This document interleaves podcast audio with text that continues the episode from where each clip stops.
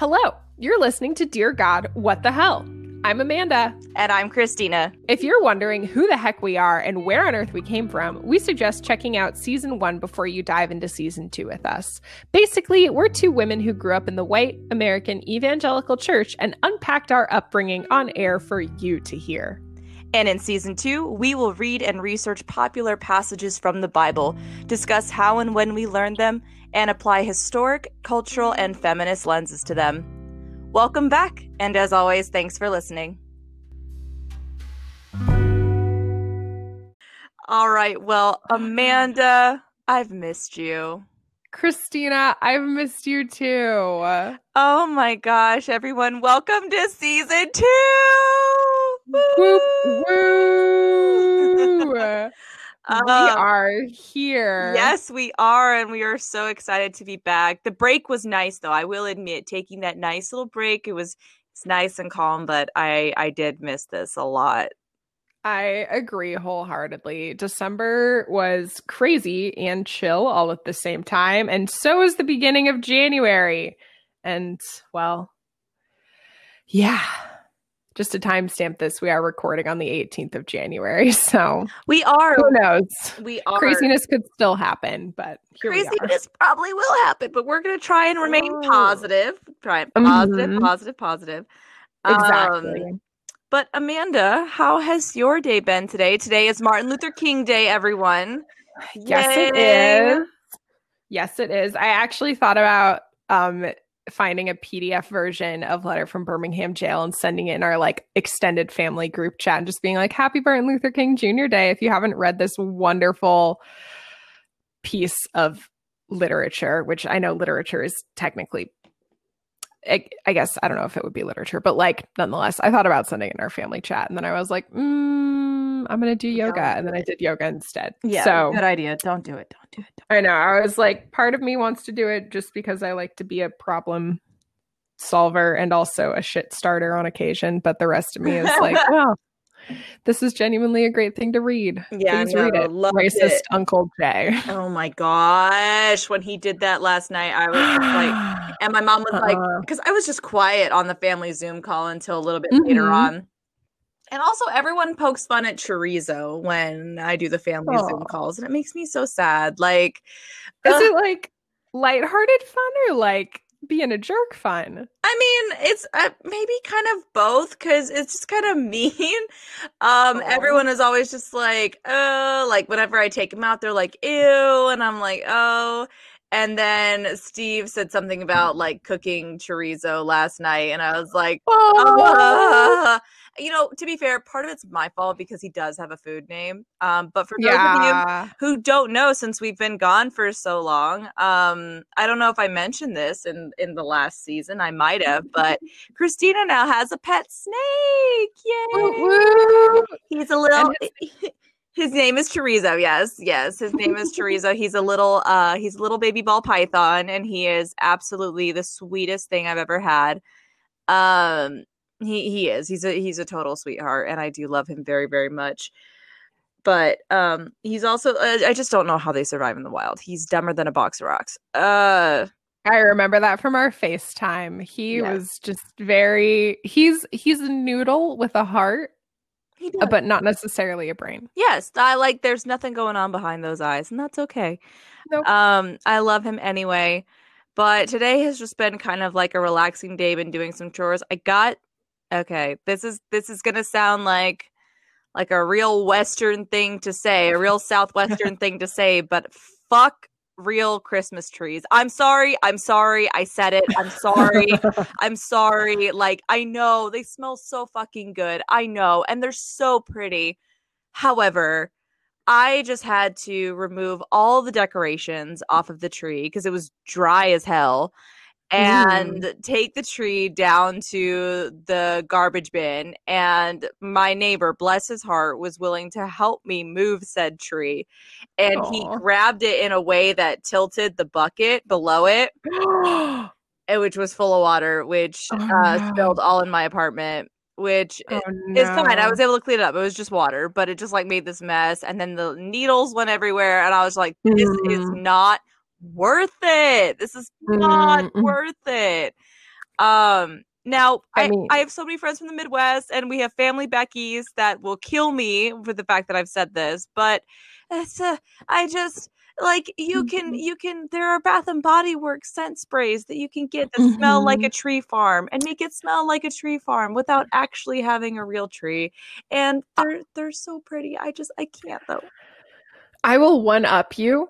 There's something even better than Bath and Body Works spray, which like I'm right there with you. Like we almost always had fake trees when I was growing up, except for the couple times when my parents one year my parents got a Costco tree and I just remember it like scratching me in the arms when we decorated. And then my dad also loves and will advocate for live trees. So, not like chopped down trees, but trees that are actually in like planter buckets. Because when you're done with them, you can plant them afterwards and you didn't kill a tree and whatever other reason. My dad loves them mostly because you can plant them afterwards. But they make these like, I want to say like aromatherapy sticks, which makes it sound like incense, but it's not. But they Oh. make these like little ornaments that you can hang on your tree that smell like pine. And we got a tube two years ago, and they're pretty strong smelling. So we used like three of the sticks last year and then three of the sticks this year. So next year we'll need to buy more of them. But like they last a really long time if you don't take them out of their like little savings tube and they Mhm. make the house smell good. But I definitely feel you on the shedding needles part because we just put away our fake tree and oh buddy, did we have some vacuuming to do afterwards because that thing still drops needles like nobody's business. And and my neighbor brought up a really good point. He's like, Christina, what technically what what do you celebrate during the holidays? I'm like, well, you know, mm-hmm. Christmas is a thing, but I I lit my candles at Hanukkah. And he mm-hmm. was just like, What do you have to clean up with the candles? And I was like, I have the wax, but it's not that bad. He goes, So do you need a tree next year? I went, No. Correct. I was like, So No, I do not. And I'm, my mom's always been like, Get a Hanukkah bush. I'm like, Mom, A I, what? a Hanukkah bush. I don't I don't even know what they look like. Like I I don't hold on, let's see. Hanukkah bush. I've never heard of one of those. If this is a play on like a woman, I'm gonna be upset. I was about to say, is it like never mind. No, but I found the dinosaur menorah that our mutual buddy has. Oh my gosh, I see what a Hanukkah bush looks like. Oh my gosh, the dinosaur menorah? Yes. Yeah, on Etsy. I mean, those things are so easy to make. You can just take like like a plastic dinosaur and put little like rivets in it, and then stick little um candles in it. But oh my god, then there, there's a shalom gnome. I hate it. Oh my gosh, a Hanukkah bush literally just looks like a short shrubby tree. That's exactly what it looks like. Yeah. Hanukkah ornaments on it. Mm-hmm. Anyways, wow. Anyways, that that was my day, but the tree is now uh, down by the dumpster. And as a southwestern girl born and raised, I will never understand having a real tree, and I'm probably that's probably going to divide quite a few of our listeners. But um, I'm sorry, uh, I just don't get it. I'm sorry, like. I'm done. I feel that. I'm I no, I I full I fully agree with Let you and will get off echo that. Like what's what's the point? I don't think there is a point. It's just I don't see a point in it. yeah, no, no, me neither. Me neither. Me neither. Um, But But anyways, Anyway. anyways, everyone, yes, season two, season two. Amanda, what are we doing in season two? Okay, so for season two, we are going to be looking at different passages in the Bible by like chapter and verse, and also different like themes in the Bible thematically. And we're going to be reading this ancient scripture text through a I'm trying to remember what we had in like our intro or like our trailer for this season. I think it was through like a feminist and a literary lens. Let's see. What did That sound about right? um, yes, we were. Uh, we'll be reading and researching this ancient spiritual text in no particular order and applying historic, cultural, and feminist lenses to it. Boom. That's it right there. That's what we're going to be doing. So today we are starting with the be all, the end all, the probably m- most popular verse that I ever ran into in um in church and I don't know about you Amanda but I want to give our listeners like maybe a couple seconds to see if they can guess it. Yeah. So See if you can guess what verse we're talking about. Yeah. It's probably as a hint, it's probably the first verse that I memorized. oh, same. Do you do you have a hint? Um there were so many songs that this verse was in and like they did songs to help you memorize it. Um with Awana, the group that I was in, this was like the core verse. So this was always the one that was that was taught um Mm. majorly. I mean, it had other verses because uh the Awana itself comes from a specific verse, but this was the one that Yeah. was like the core verse. So um I don't know if y'all have guessed it, but uh do you do you want to reveal it, Amanda? oh, I drum roll, will. drum roll. Drum roll. The verse we are talking about today is John 3:16. Yes, yes. The the most popular verse and to tell you guys, I haven't been to church um as a regular uh member in God like almost 10 years and I still know this verse. I still have it memorized. Mhm. And um I I could recite it. I could recite what I Do you want me to recite it? Yeah, dude. You you do 16, I'll do 17. Yeah, because I don't have 17 memorized. All I know is John 3 16. And that is, For God so loved the world that he gave his one and only Son, that whomsoever believes in him shall not perish, but have everlasting life in Jesus Christ our Lord. And verse 7, ooh, that last bit is definitely something added on that I do not remember memorizing. Um oh, yeah. It was either in Jesus Christ our Lord or in Christ our Lord. We, Oh, I just had- Oh wow. My church was always just like he'll have everlasting life. Boom. Hmm. Um verse 17 For God did not send his son into the world to condemn the world but to save the world through him. Yep, you heard that here, folks. If you don't sin a little bit, Jesus died for nothing. Yeah, what? No. I was like, say what? Sorry, that's a TikTok audio that I find absolutely hilarious. But Oh my gosh. Uh, it's, I mean, it's a little true because Jesus took all the sins on the cross, theoretically. And so, you know, if you don't sin a little bit, Jesus died for nothing. That is such a sight. That is such a way to look at it. Um, but whew, yeah, no, that verse is definitely the first thing I remember learning in. I want to say like it was probably a vacation Bible school or something. yeah. Do you remember, like, how old you were when you first remembered uh, interacting with that verse? Mm, well, okay. Actually, I probably would have been in kindergarten because we started memorizing Bible verses in kindergarten or first grade. And I remember like one of the verses we had to memorize, which is like a whole chapter, was one of the Psalms. And if we were memorizing complete Psalms in kindergarten, I have no doubt that we probably like kicked off the year with John 3:16 or something. And if not kindergarten, then definitely by first grade. Yeah. Yeah. I definitely remember um, when I was growing up, definitely at a young age, they had us memorizing verses. And, like, if you knew the verses by the end of the class, you would get like a a reward from like the treasure chest or something which i think is ridiculous Ooh. it's like having um it's like having students memorize dates in history because And then giving them candy when they have it right. yeah and it's like okay but dates in history are are great but you need to talk about like what's going on Unless it's for AP World History or AP US History, in which point just memorize it all. memorize it all Go. um just go.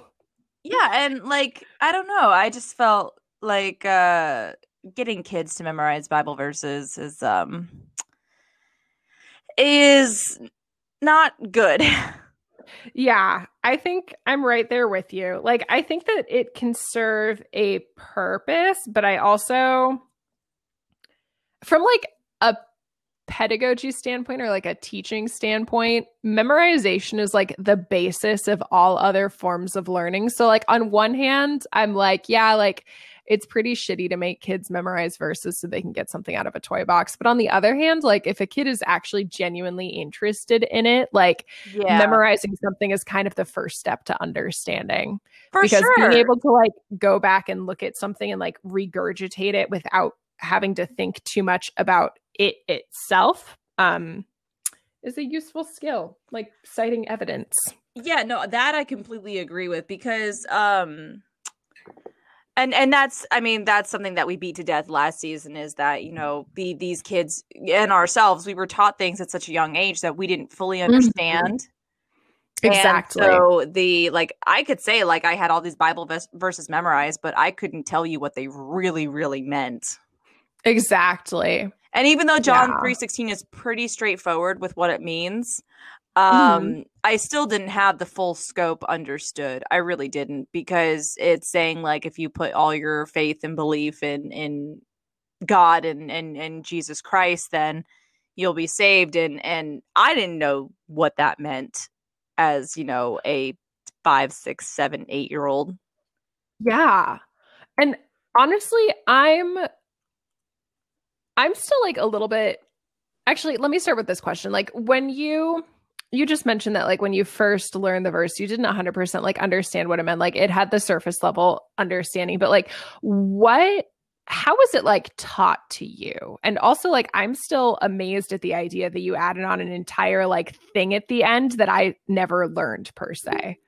Oh yeah. Uh it honestly it just depended on where we were learning it from. Um so I know that certain like songs, if I remember correctly, had um in Christ our Lord or in Jesus Christ our Lord at the end of it. So that could have just it honestly could have just been like uh one of those just kind of hitting me in the head and I had to add it on. It was like a twitch or something.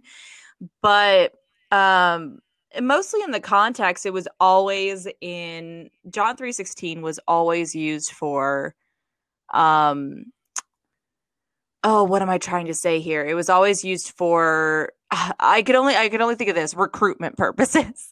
Uh-huh. um basically so it was always used to get people to uh believe in god so i i distinctly remember this um in what we called quote unquote big church where all the adults were hmm um they would go in and near the end of the service they would have you know if anyone wants to commit their life to christ remember john 3.16 for god so loved the world. And so they would always repeat that verse whenever they were trying to get people to believe in god. Hmm and it was always what we were told as well when we were um you know in VBS and things like that. Definitely in VBS it was a very popular verse in VBS Mhm. especially when it came to Thursday which was always believe in God day. Um oh, Oh, yeah yeah Like 'cause- cry night.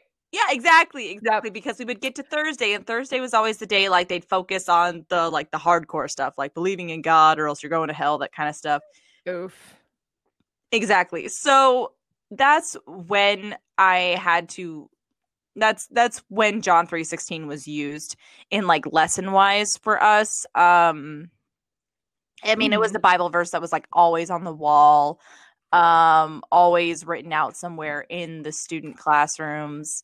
Um but what about you? When was it the same thing for you like when you saw John 3:16?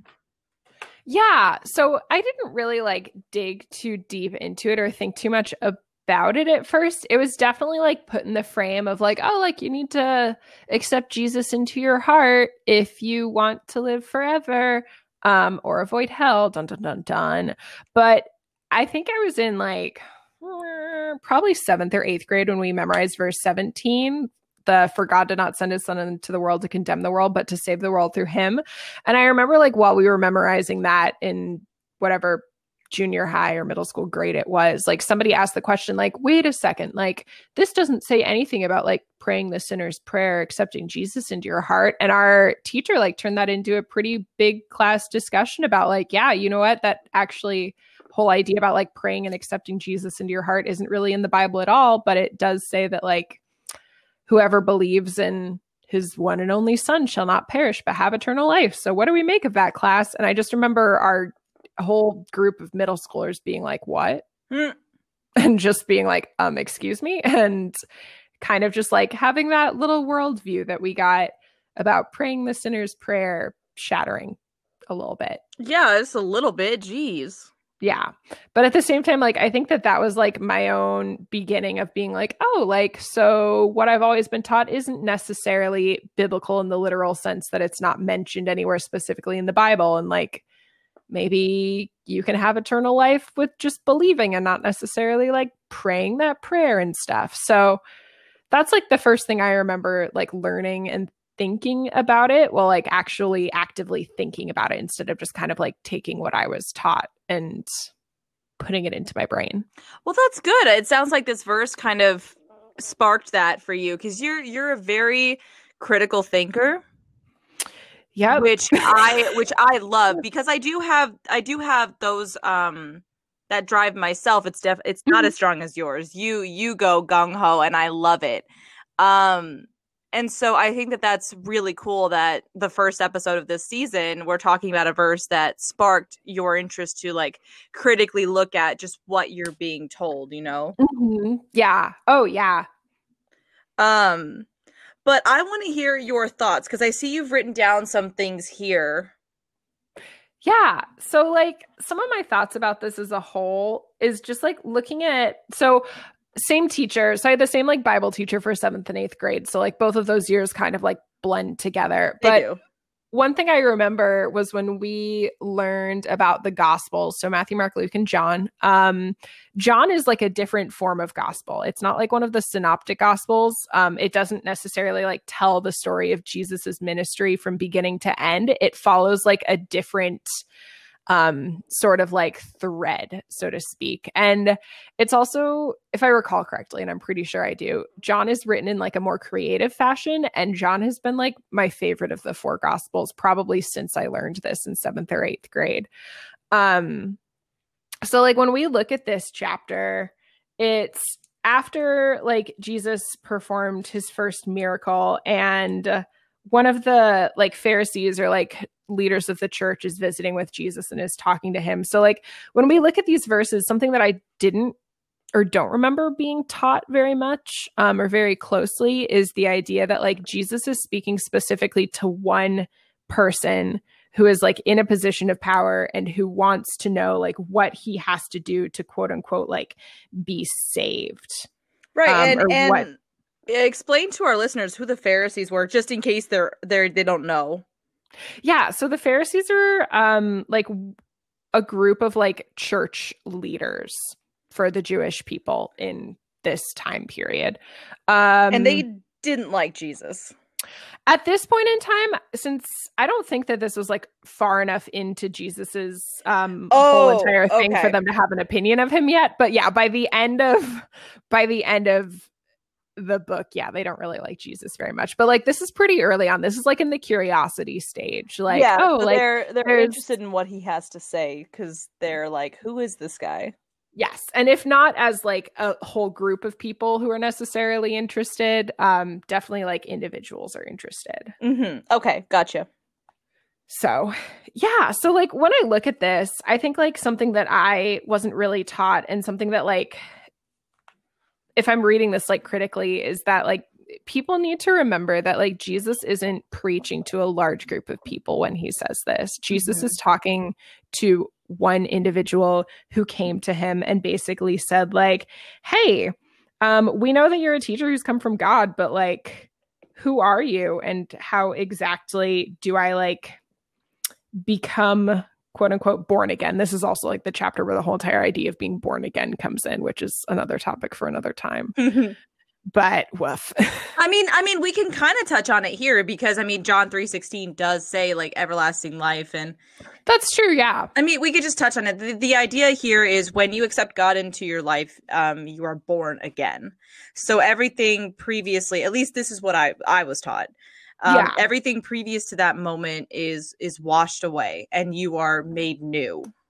Yes. Yeah. So that that's what she means when when she says that, and and it is something that is kind of touched on here. Definitely more so later on hmm but uh i feel like it does tie into john 316 just a little bit I think so too. And actually, now that I I'm looking, I have like a I don't even know what translation this is in front of me. I have the New Revised Standard Version open in front of me.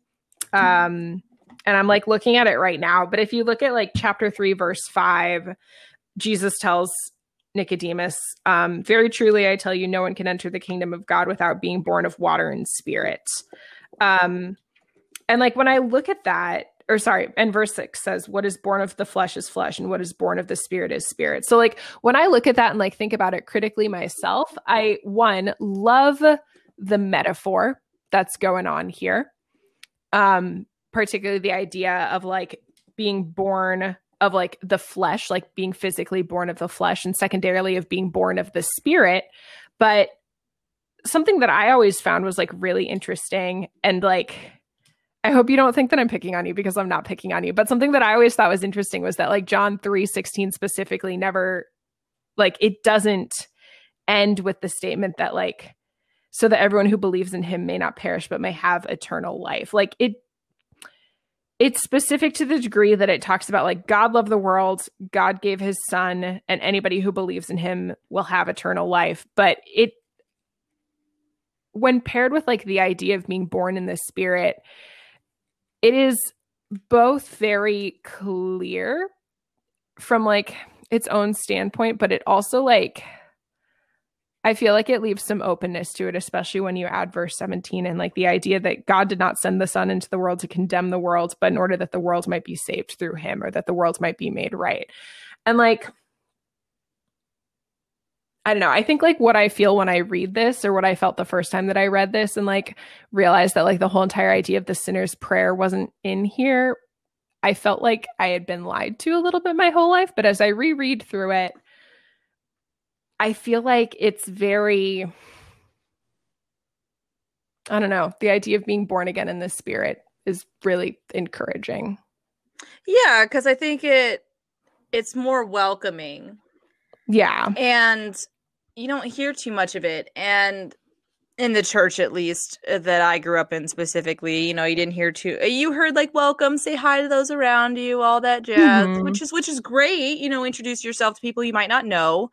Mm-hmm. Um and then sit down and listen to, you know, how we want you to be, which yeah, to me is is is ridiculous. Um go it, ahead. Like, it almost feels like a kind of gotcha sort of verse if you just read like verse 16 by itself. It's like, oh, ho, ho, like we gotcha. You gotta believe in Jesus like this and you gotta accept him into your heart, even though it doesn't specifically say that, but you have to believe in him, otherwise you will perish. Exactly. It Which, is, like, it is a gotcha verse. You're absolutely right. Yeah. It's, it's it's one of the many verses we're gonna go over this season where it's it's taken out of context and the full the full context of it is not given. Yeah. When it was especially indoctrinated into our brains as young children. Yeah. Especially like the idea that like hey verse 17 is literally saying that god did not send the son into the world to condemn the world. Like the purpose isn't to condemn. The purpose isn't to be a gotcha. The purpose isn't to be like you better believe in jesus or else you will not have eternal life. It's very much like hey like by the way Jesus isn't here to like tell y'all you're going to hell. Jesus is here to give you hope. Exactly. And that'll tie into another verse that we'll talk about um, in a few coming episodes. I think it'll be um, I'll find out which episode it'll be in just yes. a second. But I think I think you'll know uh, which episode I'm talking about uh, once I bring it up here. Let's see which one, which one, which one. This will be episode four.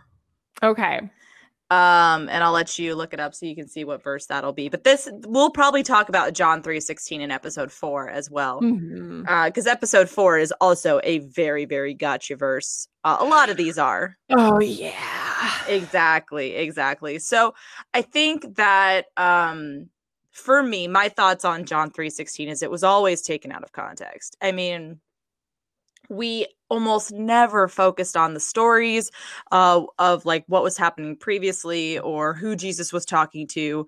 I think I remember as soon as you said like he was talking to a Pharisee, I remember maybe one person ever in my Christian uh like time in the Christian church mm-hmm. might have pointed that out to me, but for the most part nobody did. So mm-hmm. all I ever spat out was, you know, um forgot to love the world that he gave his only begotten son that whosoever believes in him shall not perish but have everlasting life and so that is always what i just kind of spat out it's like mm-hmm. you have to mm-hmm. believe in god you have to believe in god and you have to do it this way um so i think that really sucks because the way that you described it it's like when you just see John 3:16, it's a definite gotcha verse. But when you add in 17, it's like, hey, look, we're not here to, you know, shit on you.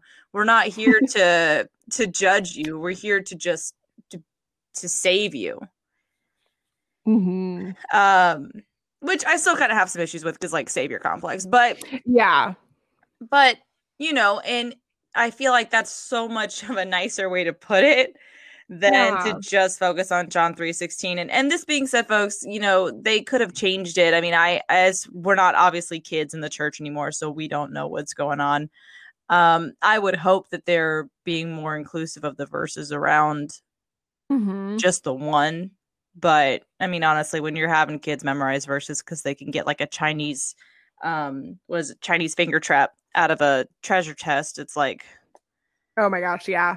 Yeah, and that's always what I picked, and I always broke them within five minutes. That's hilarious. Oh my gosh. but I mean, it, it's it's a definite gotcha verse. It's a definite um, Mm-hmm. it's a fear verse to me as well because that word perish is so harsh. Yeah. It instills a lot of fear, Yeah. and you know, um, I do I do think at least from what I remember about the Bible, um, you know, God he wants you to love him, but he also wants you to fear him. Mm-hmm. And I always thought that that was a little interesting and um I don't know. What what do you think about that? I I, I don't know. Um, you said that and it automatically made me think of a meme that somebody I don't remember who posted it, and I also deleted Instagram like two weeks ago for my January Instagram lists time. But um shoot, there's another like deconstructing podcast. I think it might be Dirty Rotten Church Kids, but they did like an Instagram contest where you made memes that like God is loving and also just. Um in that idea. But I I agree with you that I think that like too often this verse is used as like a fear tactic, kind of like scaring kids out of hell is used as a fear Mhm. tactic to sort of try to like quote unquote bring people into the fold to use some church lingo. yeah. But I think if we read like the entire section where like Nicodemus visits Jesus and look at it in a whole context, which would be like from verse 1 to 21, you see that the entire context of it is not one of fear. It's not one of like God trying to strike fear or Jesus trying to strike fear into Nicodemus and being like, aha, you're right. Like I am from God and you better believe in me or else you're going to die forever.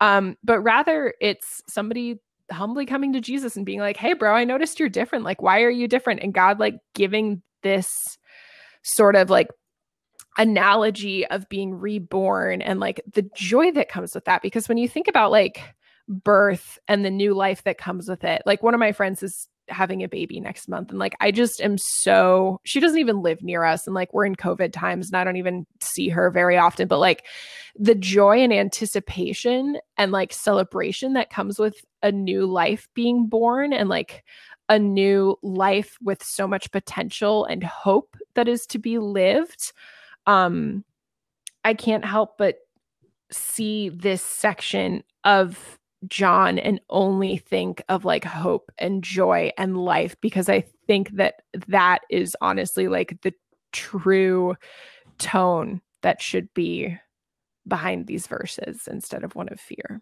Yeah. No, I completely agree. Absolutely. And and that's that's the main thing that we're trying to do with this podcast in general is we want to show you guys like meanwhile while I'm not religious, I truly believe that the core basis of religion should be something that ins- inspires like positivity and passion and hope and welcoming and, And- justice. and justice absolutely. And when you take these verses out of context they do the exact opposite.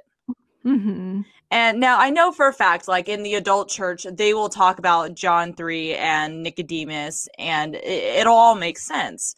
But as a kid, it's extremely fear mongering. And Mhm. it, I wish that people would trust kids to understand it a little bit better. Or, you know, maybe don't let kids go to the church. Or or don't try and indoctrinate them at such a young age when they don't understand it. And yeah, don't and- bribe. yeah don't bribe nothing like that but it- rather um when they start asking questions that they want to Mhm. understand because I, I do remember asking questions in church and being honestly curious about certain Oh, yeah. things and, and wanting to know more and my leaders were more than welcome more than happy to do that um Mhm. I just wish that it was something that was like if you ask questions like they're more than happy to listen but um you know until then let's just watch you know positive videos or you know let's just teach each other how to be good people Yeah. uh, be kind to one another teach teach those core values first yeah. and then like the fancy words later hmm Yeah. also I think oh sorry No, you're good. I was about to say, yeah, like I agree wholeheartedly. I think that like it's very one thing that I've thought a lot about um and had like a little bit of experience with is that like during the Advent season, our church taught um from like the children's materials that they use instead of doing like grown up sermons everybody went to kids church for 4 weeks basically which I really liked it Oh, yeah. it- it focused on one it was really cool to see like the curriculum that they use because it's like super inclusive Mhm. um but second it was really cool because the way that like the bible stories are delivered like intentionally in the children's church is through just like storytelling and it's literally like here are some pictures with no words the adult like gives the pictures words and it's pretty much all like either parables or like Old Testament like creation myth stories, or um, in this case, it was like John the Baptist and like how his parents came to have him. And it was Mhm. really, really cool and really sweet. So, yeah, I agree with you wholeheartedly. I think that like, I guess like I would like to imagine that a lot of parents or like children's pastors are like nervous and want kids to find Jesus. But I also think that it's important for adults to remember that like yes kids are able to handle like difficult topics and like talk about hard things but also like there's really no reason to like scare kids with scary things before they need to hear them Oh, for sure. Oh, absolutely. Um, all I was gonna say was, tell me why I was confusing Nicodemus with Zacchaeus. Oh my god one of them was a wee little man christina I know, I know. I know. So I, I was like, I went to Google and I searched Nicodemus was a wee little man, and then I was like, oh, I found the rhyme. Ha ha ha! I'll sing it. And then I was like, oh no, wait, that's Zacchaeus. I was like, Ah! that that's not Nicodemus. My bad. that is hilarious Their oh my names gosh kind of have the same flow going so i feel like that's you know i i have a little bit of an excuse for that um no they rhyme they definitely rhyme. Nicodemus, zacchaeus kind of yeah they do. So um i am gonna chalk that one up to rhyming and my brain just associating things. Um but yeah i think that um i think that you know children I, yeah and children definitely can handle a lot more than we give them credit for and they understand things a lot more than we give them credit for. Um Mhm. i just wish that we would approach it differently than just taking bible verses out of context and just chucking them at them and being like memorize this and you get a chinese finger trap Yes. I honestly, and this is the teacher in me, I think it would be so cool if, like, God, this is going to sound so cheesy. And for anybody who hates public education, one, why are you listening? Two, like, you're going to hate me more.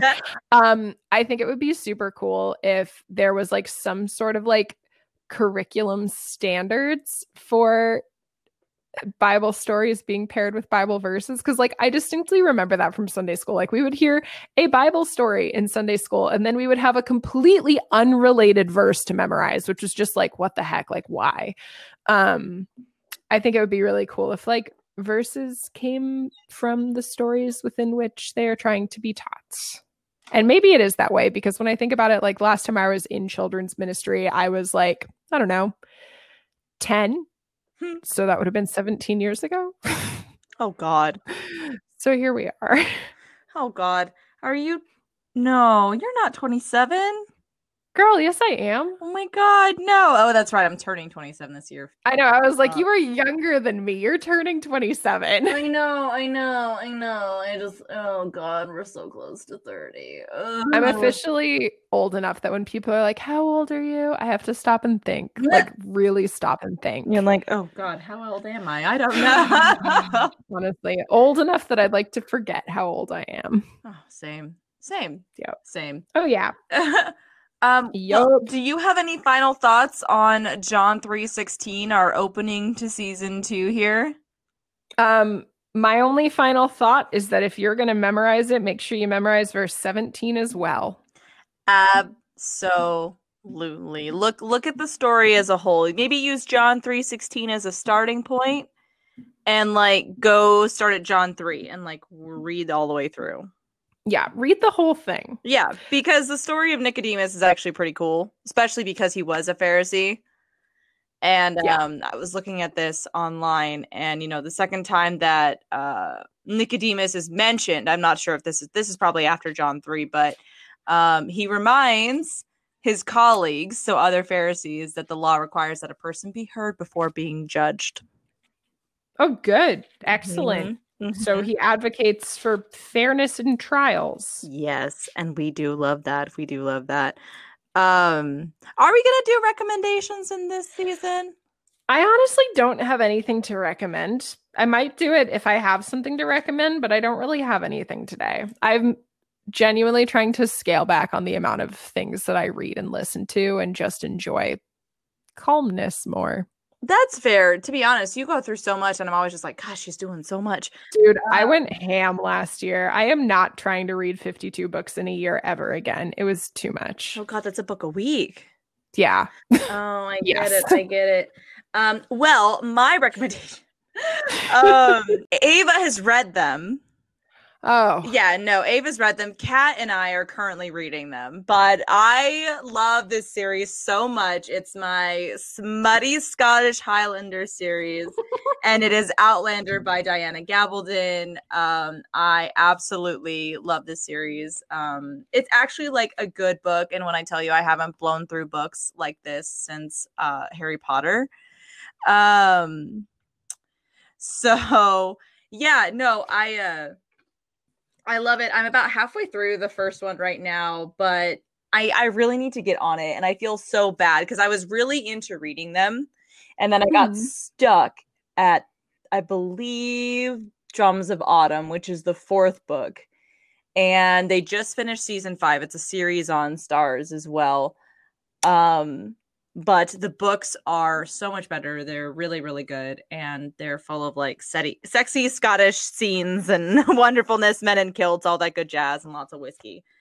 Oh, fun. So I think if you want something fun to read, if you're looking for like a nice little fantasy series to read, it's about a woman who um, lives in the year 1945 and she gets transported back in time to uh, the year 1743 in Scotland. And so she's an English woman in Scotland in the 1700s, which is like a big thing because she's what they consider an outlander, and the Scottish and the uh, English were like butting heads, um, is the nice way to put it. But yeah, no, because it's interesting because I don't know too much history about, you know, the United Kingdom. yeah, And- neither do I. yeah so um it's it's very very interesting in that aspect because you i did not know that they were so at war with each other. I didn't know anything about like the risings that the scottish people did to try and fight back against the british. Yeah. um there was a time where um there were all the there were some battles to get a scot back on the throne to get a catholic back on the throne to upseat the protestants. So really really interesting. The author is great. There are eight books right now. Um, I think she's going to an even 10. But if y'all want something fun to read, Outlander is a great one. It's an easy read and um it's uh it's very romancy, but also like very just rich in history too, which makes me love it. Excellent. Did you think of something to uh I did. You did. I, did. knew I need- it. I need to look up the author's name. So this is like a small zine. Um, I it's not really a full book, but it's by Adam Eli. and it's called The New Queer Conscience. And I actually listened to it on ebook instead of sorry, I listened to it on audiobook instead of reading it in an ebook. Um, and it's a really good I it's a really good extended essay book thing. I don't know what to call it. It's a book, but it's really short to be a book. It only took me like an hour and a half to listen to it. Um, but essentially, the author, Adam Eli, argues the need for like a new queer conscience um, and the idea that anybody who identifies as queer anywhere is responsible for the well-being of um, queers everywhere which is also something that i learned in some organizing spaces in college the idea of like collective liberation that like nobody is free unless everybody is free or nobody is free until everybody is free. And that actually might have been the first book that i listened to at all this year and it's really just stuck in my head and my heart um, as a good life lesson for everybody Yay! There's also ooh, there's also one more thing that I've already like incorporated in my teaching and like quoted in my teaching, and it's the idea of like the platinum rule instead of the golden rule. Ooh. Um, because like I think we can all agree that we as humans sometimes treat ourselves really shittily. And the idea of like treat others in the way that you want to be treated doesn't always translate well. But the platinum rule, um, as Adam explains in the book, is to treat everybody in the way you would want your best friend in the whole wide world to be treated. Oh. Which my students were having like an argument about the golden rule online the other day, which I was like, wow, what a strange argument to be having. And they were like, I don't think it's worth it. And other students are like, I think it's a great rule. And I was like, what about the platinum rule? And they're like, where did you get that? And I was like, here's the book. and they probably loved it. I hope they did. I think they did. But yeah, I definitely, it's not a super long read, not a super long listen. I highly recommend it. Yeah. Perfect. Perfect. Well, that is episode one. Woohoo! Of season two. Of season two. And we hope you guys have enjoyed it. Definitely um give us feedback. Obviously, follow, like, subscribe on Twitter, Instagram, Apple Podcasts, Spotify, wherever you get your podcasts from. I love Amanda's little hiccups. I'm so sorry. Uh, I tried so hard to stop it. it happens. It's fine. It's fine. Um, and always feel free to call in and just say, you know, something that you might want to hear. Or we we just really appreciate the feedback. And the more we get from you guys, the more we know what you want to hear from us. So um, it just helps us grow and make this podcast all the more better. It truly does. So thank you all so much for listening and tuning in. We've got great stuff coming up ahead on season two. This has been Amanda and Christina on Dear God. What the hell? See y'all next week.